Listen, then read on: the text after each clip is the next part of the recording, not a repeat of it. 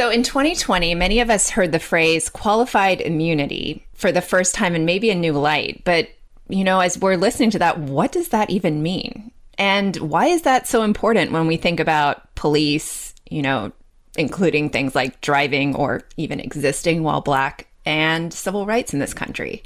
You know, those are some of the questions that we're discussing in today's episode because white people, you keep asking us what you can do differently to be more anti racist. So we're spending the summer going through things in a bite sized way so that we all know the basics around the most commonly asked questions and issues around racism that we see in this country.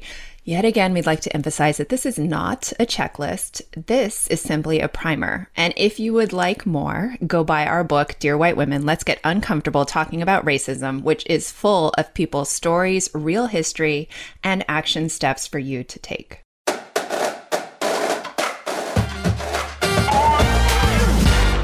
Welcome to the Dear White Women podcast. We're your biracial Japanese and white hosts, Sarah and Misasha.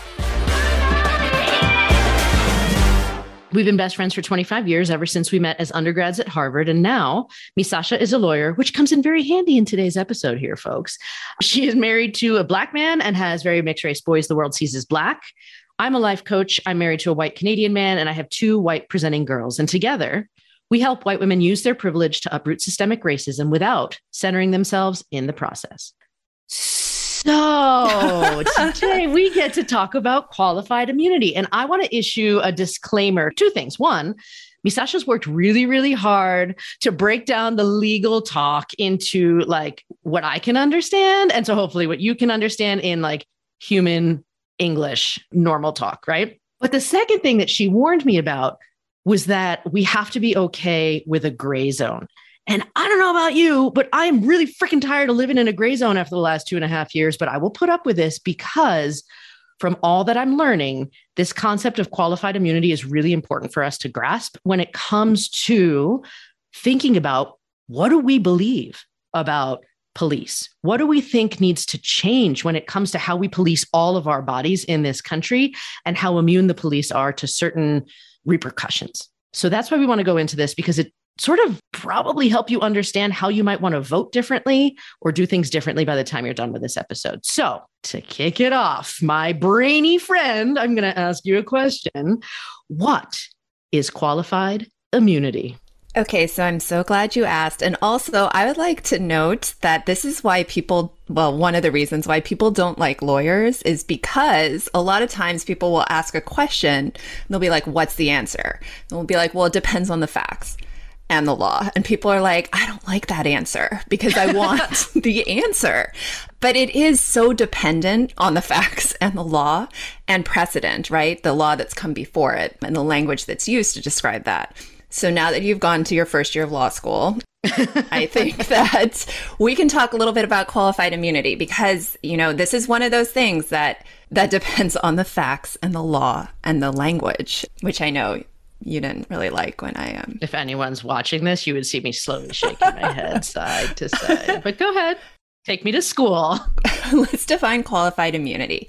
So, qualified immunity is first and foremost a defense, right? That law enforcement and other government officials can use when they're being sued or in response to lawsuits that ask for money, right? Monetary damages for alleged civil rights violations.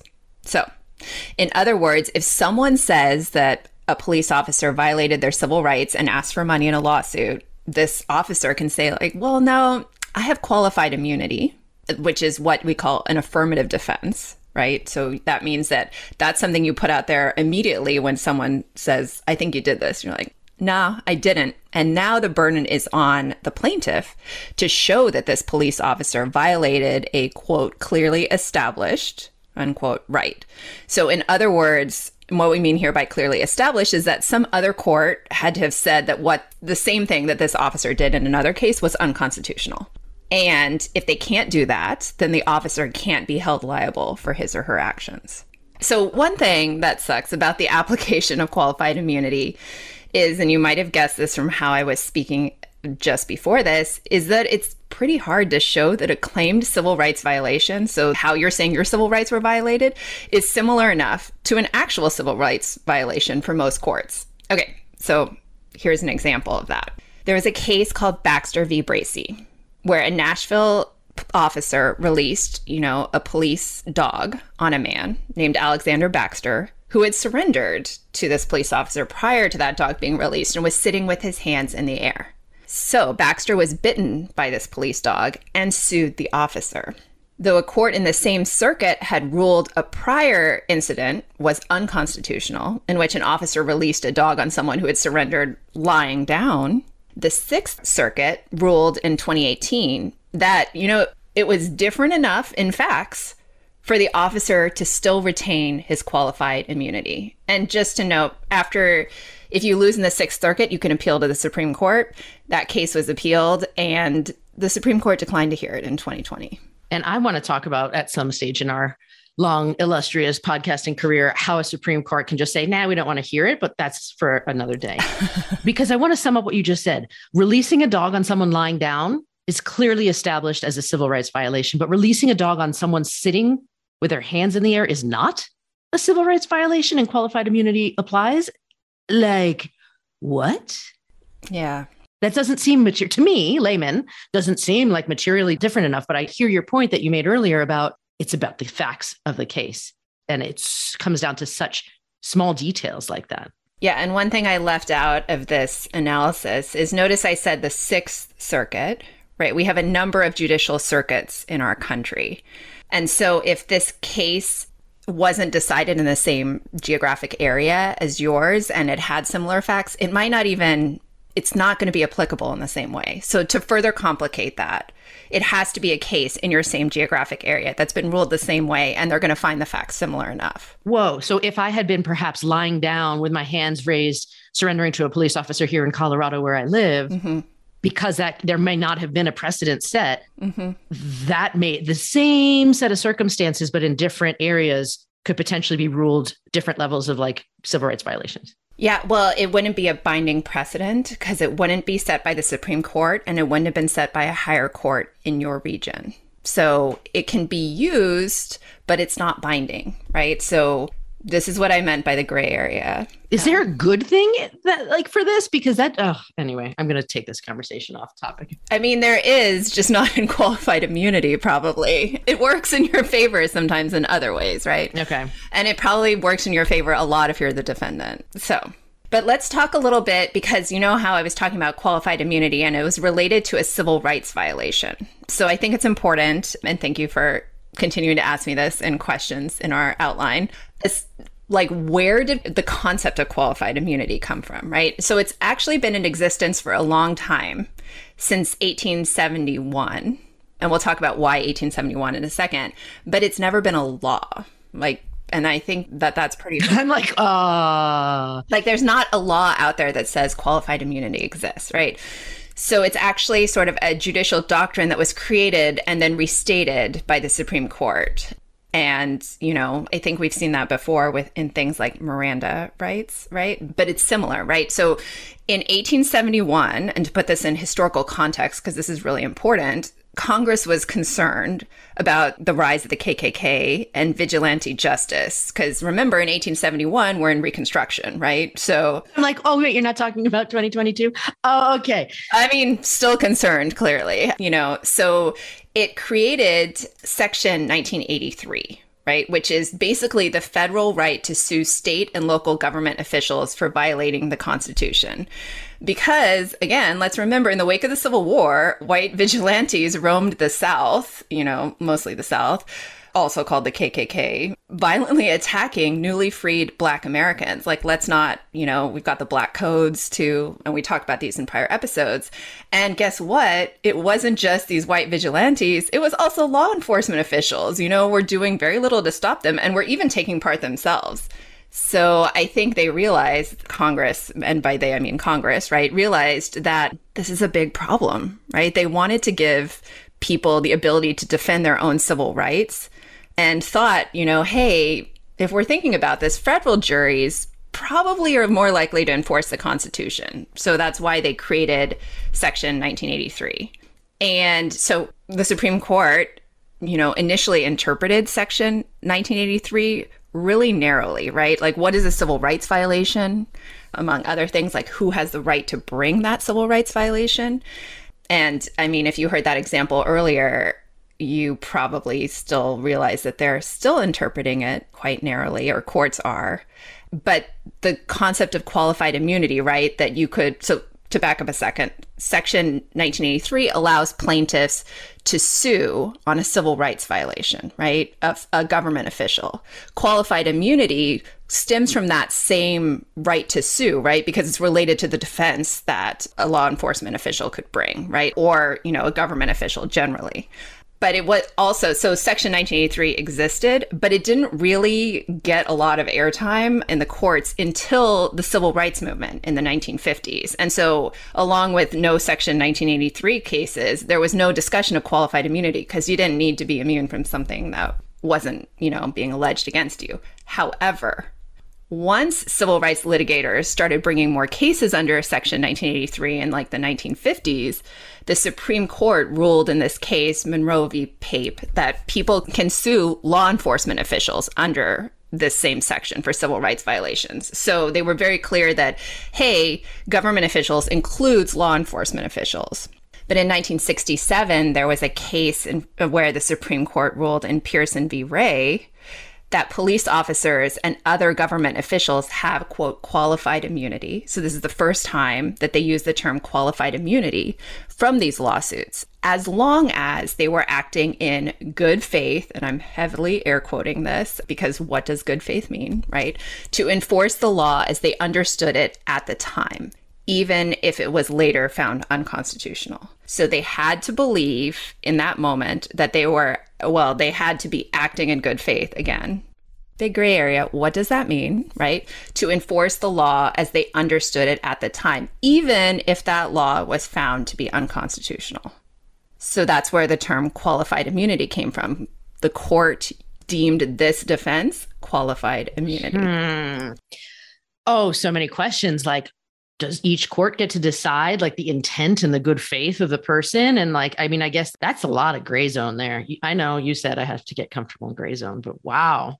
Well you know i think that you raise a good question because i think the supreme court was worried about that too right so remember how I said at the start of this, like the Supreme Court, you know, sort of created and then restated or reinterpreted qualified immunity? And that happened in 1982 in a case called Harlow v. Fitzgerald. These 1982, 1983, I'm like only channeling the book 1984 at this stage, this conversation. I know, right? Not too far off. But anyway, in that case, the Supreme Court was worried that this good faith standard was too subjective. I mean, I think you and I heard that from the start, right? What does good faith mean?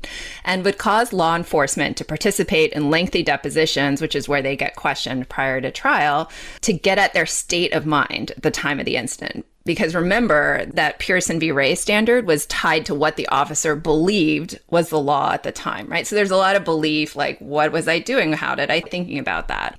So what could go wrong with that, right? Okay. So I think the Supreme Court realized a lot could go wrong with that. So they decided to scrap that idea and instead, you know, in this case, stated that government officials have qualified immunity that includes law enforcement as well, as long as they don't violate, quote, clearly established rights that the officer would have to have been aware of. So, what counts as a clearly established right? Well, they didn't say. So, that, you know, did it make it better? Maybe. It definitely took away this sort of deposition need to get at state of mind, which is probably arguably more subjective. However, what a clearly established right is, you know, over through subsequent rulings over the past 40 years since that case was decided, the Supreme Court, according to time, has made that standard more and more difficult to meet. That's so interesting because when you talk about like clearly established rights, I mean, my brain, not being of the lawyer ilk, goes back to like the United Nations human rights paper, right? And this idea of not being unduly punished or like I can't remember off the top of my head what all of those we mentioned it in our book. And I know I was going to be super impressed if you were going to start like citing this. And I'm going to look it up. Uh, but I mean, it literally, I feel like there's a whole chapter. I mean, I know that there's a whole chapter. Here it is. Look at this. I say that the no one should be subjected to arbitrary arrest, detention, or exile. No one should be subjected to torture or to cruel, inhumane, or degrading treatment or punishment.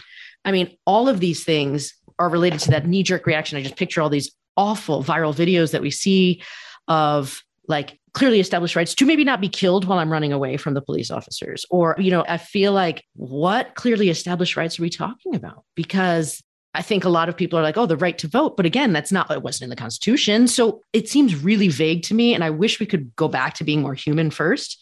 But obviously, that's not where we're at with the Supreme Court's right. Standards. Well, and some of that is based on the Constitution, which, as we, if we recall, who drafted the Constitution, right? They weren't concerned about most of the people who live in this country today. But you're right, you know, because it does seem that qualified immunity like largely sucks and or like Justice Sotomayor said in a 2018 dissent in another Supreme Court case involving qualified immunity, the concept of qualified immunity and the vagueness surrounding what constitutes qualified immunity sends this message to the police to shoot first and ask questions later.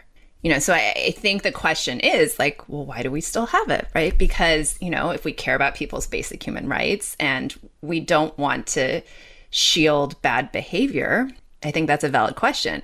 But like everything else in this country a lot of people feel like especially related to the question of police and law enforcement and how we handle that a lot of people feel like removing qualified immunity would be a bad thing so let's discuss some of the reasons why people feel that would be a bad thing. Okay, so for example, as people like Mitch McConnell have suggested, and you know, other defenders of qualified immunity have suggested, they say that, you know, if it was erased, law enforcement officers could be flooded by expensive lawsuits that would discourage people from joining the profession altogether. Because remember, it's tied to monetary damages, right? Which sounds logical, except the data doesn't support that. And I mean, you gotta love some data, right? I love when you bring in data. facts and truth and data. So, in a 2014 study published in the New York University Law Review, Professor Joanna Schwartz examined payouts in police misconduct cases across 81 law enforcement agencies between 2006 and 2011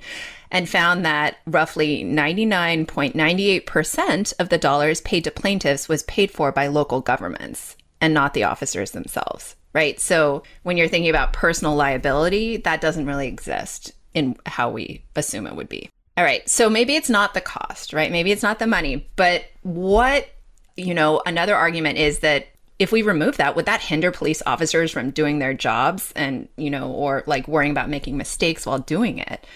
And Professor Schwartz has an answer for that too the Fourth Amendment right? So going back to the Constitution. And remember that the Fourth Amendment only bans unreasonable, that being the key word here, searches and seizures. So if an officer arrests the wrong person, that actually protects them because again, was it unreasonable? That's a different standard. If you're bringing a Section 1983 lawsuit, that means that that mistake has to have been a huge one, right? That bar is really high, as we've discussed. And let's remember that qualified immunity only applies in Section 1983 cases. So if we got rid of it, there would be zero impact on how police are or aren't prosecuted, you know, at state or federal levels, absent a, you know, a claimed civil rights violation like uh, so in my brain i just went to that case where the police officer thought air quotes thought she was pulling the taser out and instead shot the guy. Would that be something like that could potentially be a civil rights violation or because i mean i don't know like I'm asking you to comment on an actual real life case. So I realize that that may be a little bit too much of a question. I'm going to issue a disclaimer here. I'm not the attorney of record, nor, you know, because a Section 1983 claim is because it's monetary damages. That's like a different lawsuit, right? Than like liability for the officer in that way. Because if you're looking for jail time, right, you're not looking for monetary damages. Like, could it be a civil rights violation? If they were maybe just instead of killed, like paralyzed for the rest of their lives? I mean, depending on the facts. Here yes. we go again. Um, I know, you love that. I feel like, could it be? Is it going to meet that bar? And is it something that the families want to do too? I think, you know, to go through that. Those are all questions. Got it. So it's really about like lawsuits. So what you were just saying was, you know, this whole Fourth Amendment, unreasonable searches and seizures. And if people say like it's going to stop them from doing the wrong job, but like it's not about actual jail time for making the mistake, it's about getting lawsuited after the fact, if that's even a word. Right. And for a civil rights violation, right, which is different than a lot of the other police work that you're looking at. And there are a lot of protections in the Constitution for that work. Again, the Fourth Amendment being probably a huge one. You know, and I think that's you know, even if we ended qualified immunity, it doesn't mean that everything is wonderful or easier for the plaintiffs in these lawsuits, right? Because there's still a really high barrier to filing lawsuits against the police, including the standards set by the Constitution, right? Again, Fourth Amendment. And the fact that, you know, despite what Congress originally thought, juries and judges are not exactly sympathetic typically to those plaintiffs. And I think we've seen a lot of examples of that recently. You know, but if we go back to why Section 1983 was created in the first place, which was really to give victims a means of seeking justice in, you know, egregious civil rights violations, then we can get out of this loop of looking at punishing the offender, right? And what that punishment is, and focus more on the victims, right? Because I think that is what we often lose when we're in this discussion. We're focused on the bad actors, right? And not on the people who are bringing the lawsuit. And those victims are more often than not Black and Brown people in this country. And by more often than not, I mean highly disproportionately so, as we discuss in chapter 11 of our book. So tell me. All right. What are we able to do as average people now that we know more about qualified immunity? Okay. Well, first of all, talk about it, right? Because I think you know, if a question comes up in your circles or someone makes a comment about qualified immunity, because a lot of people don't know that it's restricted just to Section 1983 cases or what it means or, you know, what those how to discuss or dispute maybe, you know, some of the defenders of qualified immunity, what they say. You know more now listening to this than the average American or most Americans, I think, as to what it really means. Who does it benefit? and what are the arguments against removing it. So definitely speak up because I guarantee you, you do. You know a lot more than most Americans. A lot of lawyers, too. I'm going to go back and listen to this episode again. yes, listen again too. Learn more about your local elected officials and national as well, you know, and their positions not only on sort of police reform and what the DAs believe in your area, but really all of that. Look at how they look at government officials and how what that prosecution looks like too, and what cases they're bringing in the DA's sense, right? Because you know, we are in a midterm election cycle, and who we vote into local office almost matters more than who we vote into national office because those are the people that are making decisions for your individual communities, right? And I think finally, you know, keep asking why. Because remember, the Supreme Court basically created qualified immunity, so it can end it as well. But we have to keep asking those questions. You've just listened to the Dear White Women podcast with your hosts, Sarah and Misasha. Yes, we're on social media. And yes, you can hire us to do talks about our book. But the biggest thing, don't forget to sign up for our newsletter to receive our free materials. Head over to dearwhitewomen.com to get on the list.